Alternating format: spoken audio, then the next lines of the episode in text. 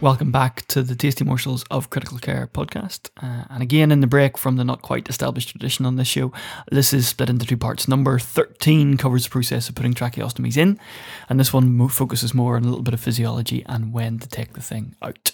So, some useful points on anatomy and physiology there are 18 to 22 tracheal rings. For the distance from the cricoid to the carina is about 11 centimetres.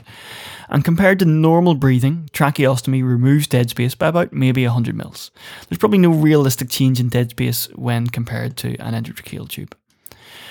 Most of the resistance in breathing is through the nose and the mouth, so a tracheostomy theoretically removes that resistance. Um, but the size of a tracheostomy, where the internal diameters are typically 68 millimeters, means that you kind of lose that benefit overall.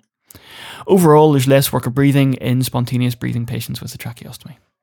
When weaning, we often cap the tube to allow the patient to breathe around it, uh, and a smaller tube will make this easier, as do fenestrations in the tube, allowing more airflow over the cords up to the mouth. Um, and also, how well the cuff actually deflates when you deflate it and uh, will make a big difference to this too. There are several studies suggesting a reduced work of breathing with a tracheostomy versus an endotracheal tube. So, in terms of dongles that you might find hanging on the end of a tracheostomy, um, a Swedish nose is a common one. This is effectively a heat moisture exchanger or an HME with an O2 port on it. You may find a Passy Muir or a speaking valve, um, which is a little valve that allows airs in but doesn't allow air out. So, when the patient goes to vocalize, vocalize, um, the air can't get out the Passy Muir valve and instead passes over the vocal cords, generating phonation. In terms of decannulation, this is not a straightforward question, but there are a few things to consider when thinking about taking it out. Firstly, is the underlying condition resolved or at least stable? Um, ensure there's no ongoing mechanical ventilation need, um, including, for example, no need for non invasive ventilation, as you will not be able to use non invasive in the immediate decannulation period without making the patient look a little bit like a Michelin man full of subcutaneous emphysema. Um, is there a good cough? Is there good overall strength? And what about secretion burden? Um, low note that the presence of a tracheostomy itself can itself um, actually stimulate secretions. And people often ask, have they passed a trial of cuff down, which can be up to a 72 hour period with the cuff down before they consider decannulation?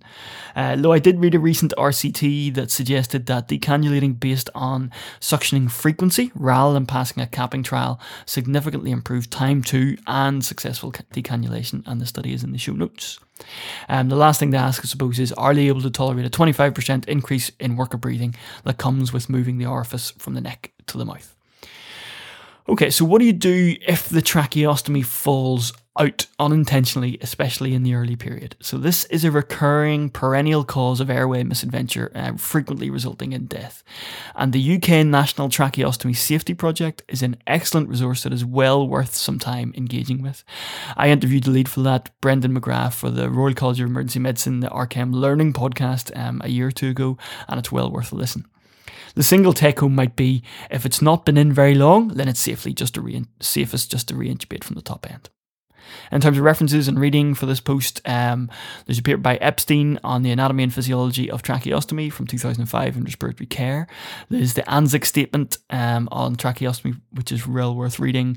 Um, the RCEM Learning podcast on tracheostomy that I mentioned, and the National Tracheostomy Safety Project. And finally, the RCT by Martinez in the New England Journal in 2020, which was high flow oxygen with capping or suctioning for tracheostomy decannulation. Thanks again for listening. See you next time.